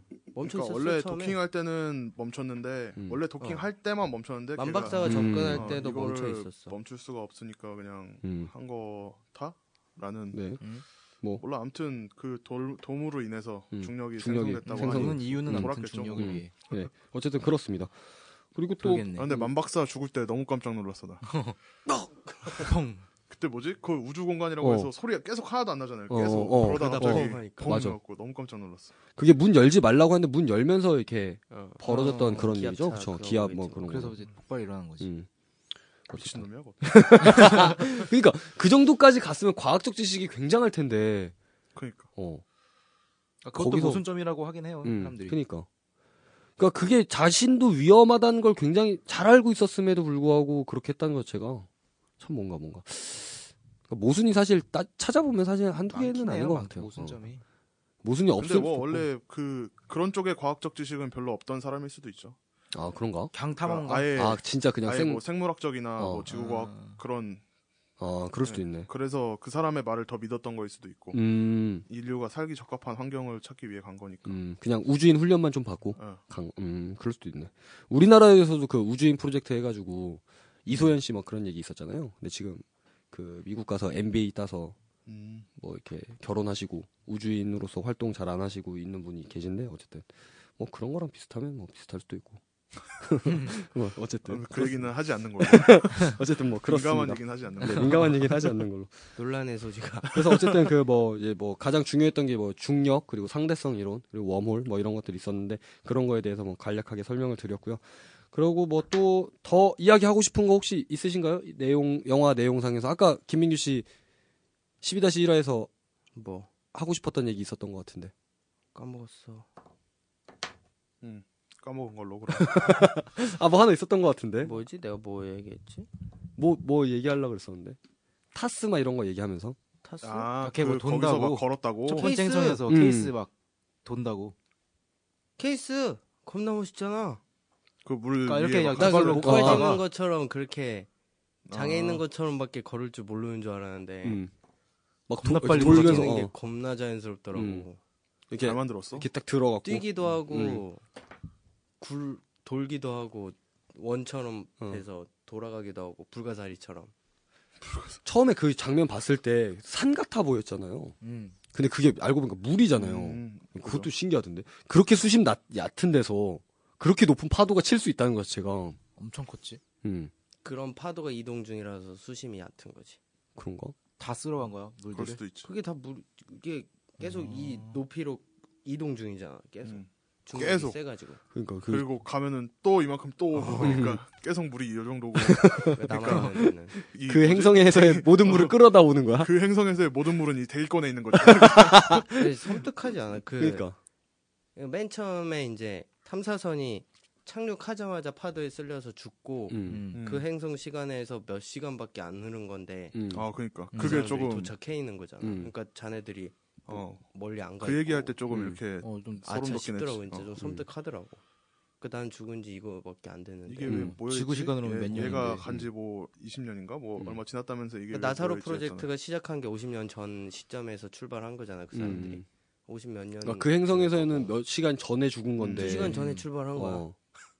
그런 건데 지구에서의 시간은 한참 엄청 이미 멀리 소요가 떠나 돼 있구나. 있었고 그게 상대성 이론 같은 네. 거지. 뭐 네. 그런 거지. 그런 거죠. 그래서 이제 그런 것들이 사실 어떻게 보면 굉장히 좀 인상 깊었었고 또 이제 뭐 그런 과학적인 지식이나 이런 것들도 거의 뭐 그러니까 그 과학적 지식에 있어서의 오류 이런 것들 거의 없이 영상화했다는 것 자체도 음. 굉장히 대단했던 작품 중에 하나였고 교육 영화지 교육 영화. 그러니까 음, 그 로봇가 그렇게 자유롭게 움직일 수 있다는 거에 눈이 반짝반짝하긴 했어. 그 음. 위급한 상황이 날. 음. 와 개쩐다 이 생각하긴 그리고 또 그 했는데. 또 멋있어 신기했던 게 그 로봇을 설정을 하잖아요. 그래서 뭐 음. 유머 유머 몇 프로 몇 프로 뭐 그런 거 막 하는데 그런 것도 신기하더라고요. 옆에 있으면 재밌을 것 같아요. 그 그런 로봇 하나 궁금한 있으면. 게 왜 왜 죽었는 거야 그 동료는 음, 그니까 거의 안 죽을 가까이 수 있었잖아요. 있었는데. 어. 네. 음, 안 죽을 수 있었던 것 같은데.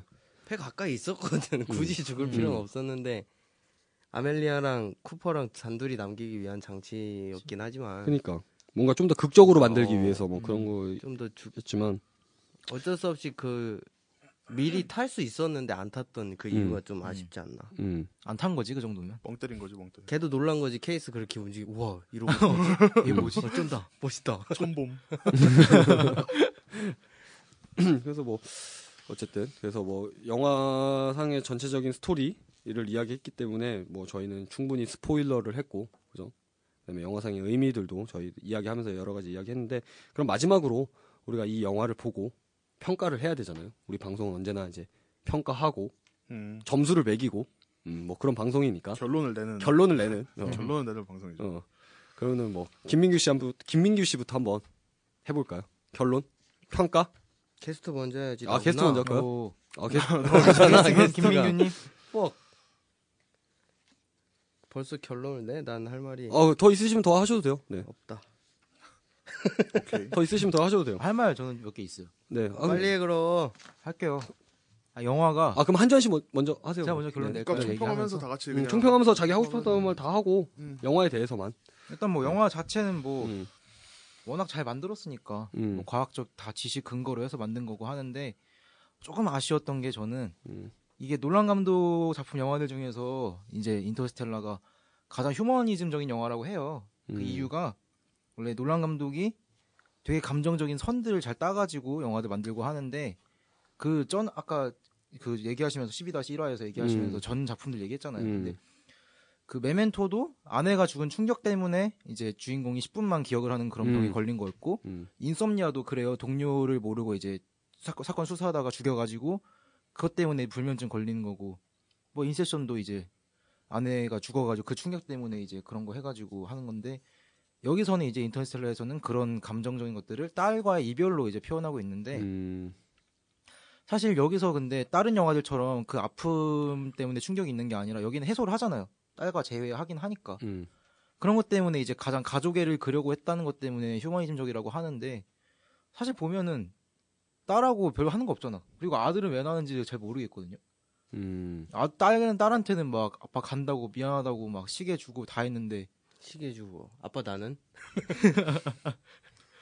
그리고 재회할 때도 음. 아들 안 찾아. 죽었는지 살았는지 몰라. 음. 아들도 안 찾고 딸도 만나가지고 그냥 뭐 일본 얘기하고 끝나고 그럼 보면은 휴머니즘적인 거를 감독도 인터뷰 때 얘기를 했더라고요. 음. 우주에서 되게 엄청 차가운 거랑 가장 인간적인 따뜻함이랑 극명하게 대비해서 보여주고 싶었다고 감독이 얘기를 했었어요 인터뷰 때 음. 했는데 그닥 그렇게 엄청 따뜻한 인간적인 건 아니지 않았나 음.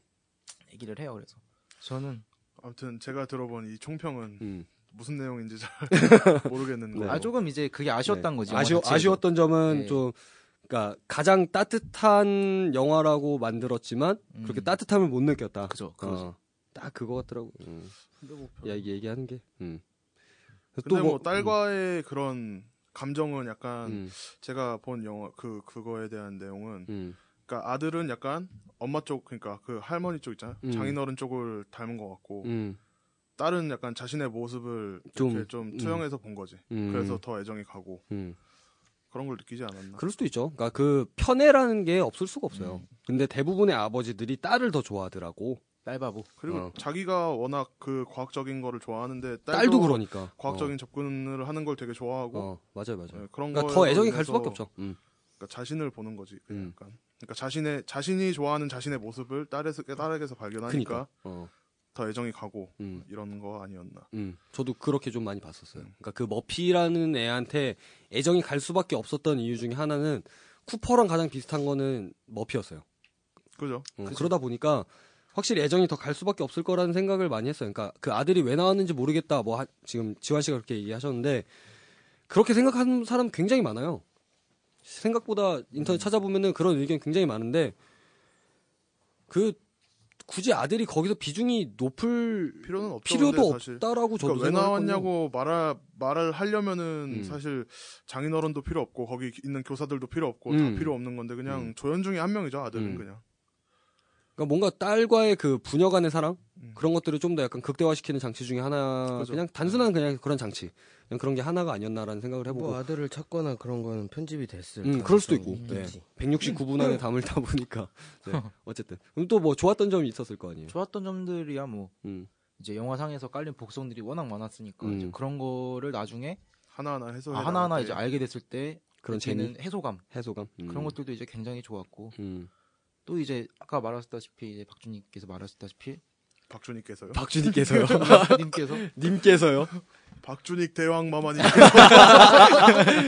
내가 말씀, 너에게 말씀. 고하노라. 아, 뭐 재밌게 하거라. 노잼인 것 같아 나는 진행하시고 있어서. 난 노잼인 것 같아 아니야 하다 보면 괜찮아 나도 노잼인데 그래서 좋았던 점은 그래서 아까 얘기했다시피 뭔 얘기할라 했더라?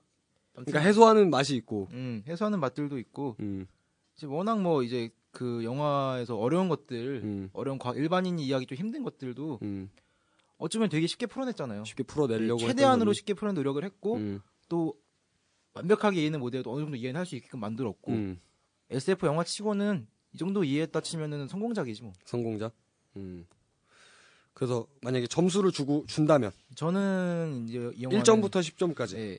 0점부터 시점이죠. 0점부터 10점까지 아니 1점은 다 줄 줄 알았지 저는 9점 주겠습니다. 9점 네. 음, 어쨌든 그 아쉬웠던 것보다는 좋았던 게 더 컸던 거네요 그죠. 9점이라는 거 자체가 음. 9점. 9점 자 김민규 씨 한번 해볼까요 톰이 왜 나왔냐에 대한 음, 왜 나왔는지 모르겠다에 대한 톰은 것만 여기서 설명을 쿠퍼의 해보죠. 아들입니다 네, 아들내미. 집지킴이? 탐. 뭐 탐 이게 굳이 의미를 부여하자면은 네네 현실의 절망적인 거를 지구로 표현을 하고 네 이제 이 현실을 파괴 타개할 만한 희망을 우주로 표현을 해서 네.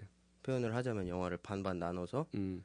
지구에 대한 거를 톰이 많이 그걸 표현을 해줬다고 봐요. 음, 그죠. 거기서 지구의 막 절망적인 그런 거 상황 있잖아, 이런 그치? 것들 생각 이런 것들 그리고 죽어가 그러니까 죽어가는 이제 아내랑 아들 딸은 음. 이미 죽었고 음. 어떻게 죽었는지 모르지만 뭐 지구의 환경 탓일 가능성이 음. 가장 높죠. 거기서 다들 아프잖아요 그 기관지 아, 쪽 어. 그래서 호흡기 이제 쪽 톰의 아, 음, 그죠. 첫첫딸 큰 딸 제시가 죽고 음. 죽은 거를 이미 돌아가신 외할아버지 곁에 묻었잖아요. 네, 그리고 아빠의 무덤까지 준비를 해놨다고 영화에 나오죠. 네. 음, 나오죠. 나오잖아요. 그거 이제 이 현실을 자체 수능을 하고 음. 우린 벗어날 수 없어. 음. 그러니까 먹고 살기 급급, 급급한 그치. 거지 지금. 음. 벗어날 수 그래서 없기도 그 하고 농장을 버릴 수도 없고 먹고 집도 살기 버릴 좀 수 없고. 깝깝하기도 계속 한데 농부가 되겠다고 얘기하잖아요 어, 이 현실을 그냥 수능을 하고 받아 받아들이고 끊이오는 절망 그 가운데서 이 털을 벗어나지 않으려는 여기서 죽을 여기서 죽는다 그래도 음. 이 집을 벗어나기가 싫은 거야 아빠가 준 마지막 하나니까 음. 아빠가 식을 줬으면 벗어날 수 있었을까? 자오간 이 탐은 안 그랬을 것 같아요 어, 시계 저건- 줬어도 음, 그러니까- 음. 그건 아빠와의 마지막 이 기억으로 나는 여기서 어차피 우리- 어차피 이 인류는 다 망한 거니까 나는 요걸 지키겠다 그런 의미 그런 간절한 그런 의미를 부여할 수 있을 것 음. 같아 굳이 하자면 근데 탐이 그 도중에 영상 편지를 영상 보내는데 편지도 탐이 거기서 음. 많이 보냈잖아 꾸준히 뭐라고 하더라? 학교 시험에서 2등했다고 했나? 음. 막 그런 내용이 음. 있잖아요. 근데 음. 교육 과정이 이미 그 예전에 있던 진짜 우주를 뭐 다뤘던 음. 과학은 다 거짓이고 지금 뭐 어떻게 돼 있다. 지구만 공부한다 뭐 그런 식으로 네, 얘기하잖아요 그런 식으로 네. 바뀌어 음. 바뀌어서 그러니까 아버지가 해, 해왔던 게 다 거짓으로 음, 바뀌어 음. 있는 상황이 되었잖아요. 음. 근데 그 상황에서 2등을 했다는 것 자체가 그러니까 현실에 있는 교육을 다 받아들이고 음. 그러니까 아버지를 못 믿는 상황이 네. 음. 계속 이어졌던 거지. 음. 지구를 대변하는 그래갖고 계속 못 믿는 상황에서 이미 모든 게 없어졌다고 모든 건 잘못됐고 아빠도 잘못했다 음. 이렇게 다 음. 이미 세뇌가 된 상태에서 그 딸내미가 머피가 막 뭔가 하려고 막 집에 와서 음. 그러니까 탐 입장에서 보면 개짓거리를 하고 그쵸. 있으니까 어, 빡이 친 답답한 거지. 거지. 네. 어. 그러니까 먹고 살기 바쁜데 뭐 이딴 거라냐 막 음. 이런 식이 돼갖고 그러니까 그 집안에서의 그런 극명한 대립을 또 보여주는 장치가 그 탐이지 그죠. 않나. 그러니까 머피와 쿠퍼, 그다음에 탐의 그 대립 그 자체도. 근데 물론 뭐 마지막에 그 머피가 이제 그 뭐죠? 그, 그 웜홀 안에서의 이제 쿠퍼가 메시지를 보내고 있을 때 이제 그 큰 머피가 자기 방에서 있다가 뭐 밖에서 뭐 탐이 돌아와 막 그러면서 빨리 나와 막 그런 식으로 얘기를 음. 하는데 거기서 내- 나중에 만났는데도 그렇게 크게 뭐 그런 그런 거 없이 그냥 흘러가잖아요 영화가 그건 좀 사실 좀 이해가 안 되긴 하는데 거기서 좀 약간 피터지게 싸우면 뭔가 음. 좀 좀 좀 더 이해가 되지 않을까 싶긴 하지만 어쨌든 뭐 영화상에서 뭐 그렇게 피터지고 그러면 탐에 워피 때릴 줄 알았어. 어 그러면 그런데 안 되는 못 거니까. 믿긴 했어도 뭔가 그래도 한 가닥의 희망이 있었는데 음, 그 머피가 이렇게 뭔가 좋아하고 음. 뭔가를 해결했다는 그런 음. 그런 표정과 음, 행동으로 인해서 음. 탐도 뭔가 신뢰를 가진 거지. 놀라기도 음. 했었을 음. 것 같아 음. 그러니까 여기서 하던 게 개짓거리가 아니었다 음. 어, 아니었구나라는 뭔가 희망을 찾은 거야. 해소가 된 거지. 음. 그러니까 처음에는 탐의 그게 감정이. 빨리 여기서 가야 된다라고 머피가 이야기했을 때는 아, 안 간다고 막 그런 식으로 단호하게 얘기하지만 두 번째 왔을 때는 안 그랬으니까 뭐 어쨌든 또그뭐또 김민규 씨는 뭐 아쉬웠던 거나 좋았던 거 혹시 더 있으신가요? 없어 지금 뭐 탐에 대해서만 이야기를 했는데 좋아. 탐앤탐스. 그러면은 뭐 영화에 대해서 0점부터 10점까지 점수를 주자면 김민규 10점. 씨는 10점? 오, 하나 처음부터 점? 끝까지 완벽했다. 어, 아쉬운 게 없다. 음, 아쉬운 거 아쉬운 거 없이. 그럼 논란은 논란의 여지가 없지. 음, 논란 때문에 놀랐지. 논란 여지는 좀 있을 것 같은데. 어쨌든 없어. 이제 10점. 그 김민규 씨가 가장 좋았던 거. 영화상에서 가장 좋았던 거. 회전 도킹? 회전 더킹 이대로 머피? 간다. 장면. 이대로 어린- 간다. 어린 머피? 이대로 간다. 사랑? 아, 뭐 집장은 많은데 네. 제일 안타까웠던 거는 5차원 공간 소개서지. 그죠. 거기 속에서. 음. 5차원 공간에 처음 이제 뭐야 비행체에서 이탈해가지고 음. 혼자 떨어져 나갈 때 그 음. 음. 숨소리, 음. 아. 숨소리 하하하하는 하. 그 이제 끊길 듯 말 듯 음. 전파 스- 비슷하게 들리는 거잖아요 음. 소리가 음. 우리만 들을 수 있는 거고 음. 쿠퍼는 진짜 혼자 있는 거 아니야 그 까만 공간 속에서 음. 일단 그게 너무 공감이 가더라고 음. 만약에 네, 아, 내가 진짜 안타까웠다. 내가 진짜 내가 만약에 쿠퍼였으면은 그 생각이 들더라고 보면서도 음. 얼마나 막막할까 그지. 그 넓은 우주에서 그냥 그러니까 그 크리스토퍼 놀란 감독이 영화를 만들면서 그 내가 이 영화를 보는 관객들의 모습을 생각을 했을 거 아니에요. 제가 봤을 음. 때는 그 크리스토퍼 놀란 감독이 가장 어그 그 그렸던 관객들의 모습들 중에 가장 이상적인 모습은 저 모습이지 않을까 싶어요. 지금 음, 김민규 공감- 씨가 느끼는 공감과 공감과 절망, 어, 이런 그러니까, 거? 어, 안타까워. 음. 그 169분짜리 영화를 만들면서 초반 도입부 1시간에 거의 올인했다 싶을 정도로 음. 굉장히 많이 열정을 처음에 쏟았다 그러거든요. 그러니까 몰입감을 주기 위해서. 음. 근데 지금 김민규 씨가 말씀하시는 거 보면은 충분히 감정적으로나 이런 것들을 상황 대입하는 거 이런 것들이 50 영화에 충분히. 충분히 어, 많이 몰입이 돼 있어서 저런 생각을 하지 않나. 그러니까 그 놀란 감독이 가장 원하는 모습, 관객의 모습을 지금 김민규 씨께서 하고 계시는 것 같아요. 제가 봤을 때. 이 평을 논란이 좋아합니다 그랬으면 좋겠다. 한번 듣지 않을까? 아, 네. 야, 맥켄지 포이가 듣지 않을까? I love you. 이번에 어쨌든. 영어로 올리라고. 영어로. 인터스텔라. 응. 자, 그럼 반준기 씨. 결론과 총평. 저는 한 8.5 정도. 8.5. 음. 재밌었어요, 그냥. 단순히. 전체적으로 음, 재밌었고. 전체적으로.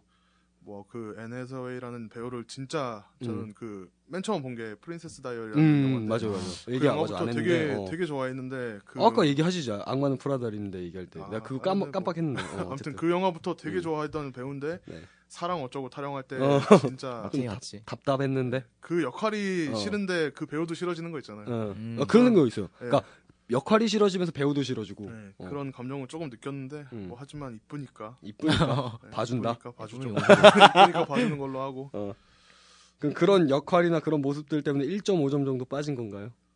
나머지 전체적으로 네, 재밌고 그리고 뭐 좋았는데. 5차원을 표현한 게 약간 이해가 안 갔어요 사실. 음. 그 5차원이라 5차원 공간이라고 표현한 게 음. 조금 모호하지 않았나? 그러니까 지금 반준기 씨가 생각하는 5차원의 모습은 그런 모습이 좀, 좀 약간 아닐 다른 거죠. 수도 있죠. 그러니까 5차원의 조금 모습이 다른 거죠. 서로 그러니까 좀 음. 5차원이라는 세상인 우리는 그냥 상상 속이잖아요. 상상 속이죠. 그렇죠. 그러니까 제 상상했던 5차원이랑은 조금 조금 다른 달라서. 거죠. 네. 음. 그럴 수 있죠. 5차원적으로 좀 아쉽다. 대화해보죠 그럼 12-1 아, 아, 라, 라, 라, 라. 항상 아무튼 좀 아쉬웠다 그런 음. 부분이. 비계한 인간들아 저 저는 결론을 지으면은 저 같은 경우는 그냥 뭐 정말 단순하게 이야기하면 뭐 다들 이야기하시지만 사랑이 주가 되는 그런 영화였고 이 단순 어떻게 보면은 인간 모든 인간이 느낄 수 있는 가장 공감할 수 있는 코드인 그 사랑을 풀어내는 데 있어서 정말 고차원적인 지구과학을 사용해서 좀 뭔가 우주과학. 우주과학을 사용해서 했다는 거죠. 제가 뭐 뭔가 야나 지구가 9점이었는데 어떻게 보면, 어떻게 보면 좀 뭔가 그 이제 그 감독의 역량 이런 것들도 굉장히 좋았던 영화였고 그다음에 또어 전체적으로 저는 사실 그렇게 크게 재밌진 않았던 것 같아요. 음. 음, 음. 크게 재밌진 않았는데 어 의미는 있다고 봐요. 그러니까 이런 식으로 단순하게 사랑 이야기를 풀어가는 그런 영화들보다는 확실히 뭔가 조금 더 고차원이고 조금 더 이해하기 조금 어렵지만 영화를 보고 나서 다시 한번 생각하게 만드는 그리고 다시 한번 생각할 수 있게 만드는 그런 영화였지 않나. 그러니까 단순히 보고 아 재밌다 그리고 다시 생각 안 나는 그런 영화들이 여운 아니라 남기는 음, 여운도 좀 남기고 다시 한번 뭔가 마음속에 뭔가 남, 남게 하는 음, 그러니까 우리가 책을 만약에 이렇게 사서 책장에 꽂아놓으면 어떤 책은 또 꺼내서 읽어보기도 하고 막 그러잖아요. 근데 어떤 책은 소목시계 따깍거릴 때마다 어, 근데 어떤 책들은 한 번 읽고 꽂아놓으면 다시는 안 보는 책들도 있고. 근데 인터스텔라 같은 옥수수 밭 경우는 지나갈 때마다 한 번씩 계속 다시 항상 올 꺼내보게 때마다. 만드는 음, 그런 영화였던 것 같아요. 그래서 저 같은 경우도 뭐. 그 뭐지? 네. 못 쓰고 인터넷에서 봤는데 편의점에서 인터스텔라 아. 노래하는 거 아. 그 냉장고 음. 뒤에 숨어갖고. 은연숙한 불 다 꺼놓고 이제 지마 나는 요새 USB 꽂을 때 자꾸 그 도킹 생각하고 미칠 것 같아. 아니, 그게 한 번에 안 꽂아지잖아. 어떻게 꽂아도. 어, 막 어? 안 기도 꽂아지네? 하거나 이럴 때안 어? 안 꽂아지네? 최소 꼭 세 만박사 번째 어, 세 번째 성공하잖아. 최소 만박사 그래서 아 내가 닥터 많이 되었구나 어, 그, 그 생각도 하고 어쨌든 그래서 뭐 전체적으로 저희 어, 저는 한 9점 정도 주고 싶어요 구정 음, 평균 한 9점 정도 될 것 같은데 어쨌든 어, 요새 우리 영화 이렇게 평가하면 대부분 좀 점수 높게 나오네요 되게 후하게 나오던데 음. 뭐황 어, 그거 뭐죠 그거? 해무? 해무 해무 이후로 되게 빵점 해무 내가 몇 점 줬지? 해무 1점 밑으로 줬나 내가? 아니 뭐 되게 낮게 줬는데 해면 되게 낮게 되게 3, 낮게 그 3점 줬었나 막 그러던데 어, 3점인가? 되게 낮게 줬었어 나 1점 줬던 거 같은데 명량도 우리 막 7.5점 막 이렇게 7점 줬- 때였는데. 어, 그렇게 주고 비긴 어게인은 좀 높게 주고 그랬던 것 같은데 9.2인가? 그 줬던 것 같은데 음. 아 비긴 어게인이랑 아 물론 뭐 영화 좀 다르긴 하지만 어떤 게 반준기 씨한테 더 잘 맞으세요? 비긴 어게인과 인터스텔라. 아둘 다 되게 재밌었어요 저는 음. 음. 악도 좋아하고 과학도 좋아하니까 음. 둘 다 되게 흥미있는 음. 분야고 재밌었고 같이 보면 되겠네 동 동시에 보면은 한쪽이 너무 빨리 끝나서 이제 여기 이야기 시작하면 끝나잖아. N에서의 갑자기 노래하고 사랑 노래 막 하고 존나 패고 싶고 키라 나이트 키라 나이트리 갑자기 막 우주선 막 타고 어. 어쨌든 오마론 자다 깨고 뭐. 막 그래서 뭐 인터스텔라에 대한 이야기는 뭐 여기까지 하도록 하고요. 뭐 오늘 지원 씨 이렇게 한번 했는데 네. 어떠셨어요? 아 생각보다 긴장 되게 많이 되는데 긴장할 수, 우리도 처음에 시작할 때 서로 그거 있잖아 막 뭐. 유재석 씨가 막 진행 같은 거 하면은 배우들 나와서 예능 처음 나오는 배우들 나오면은 어. 막 물어보면은 단답형으로 막 대답하고 어. 존나 재미없게 하는 사람도 있잖아 어. 그런 느낌이야 그 정도 아니- 그 정도 아니었잖아 아니, 그 정도 아니었어 그니까 유재석 씨가 진짜, 진짜 국민 MC인 훌륭한, 게 훌륭한 국민 그렇게 MC. 단답형으로 하는 그런 사람들이 와 또 뭔가 끌어내는 게 그러니까 딱 물어봤을 때 대답을 하면은 음, 네 이러고 말 정도의 대답 음. 있잖아 그냥 음. 우리가 그 할 수 정도 있는 그 정도는 리액션. 아니었어 나는 그 정도였나?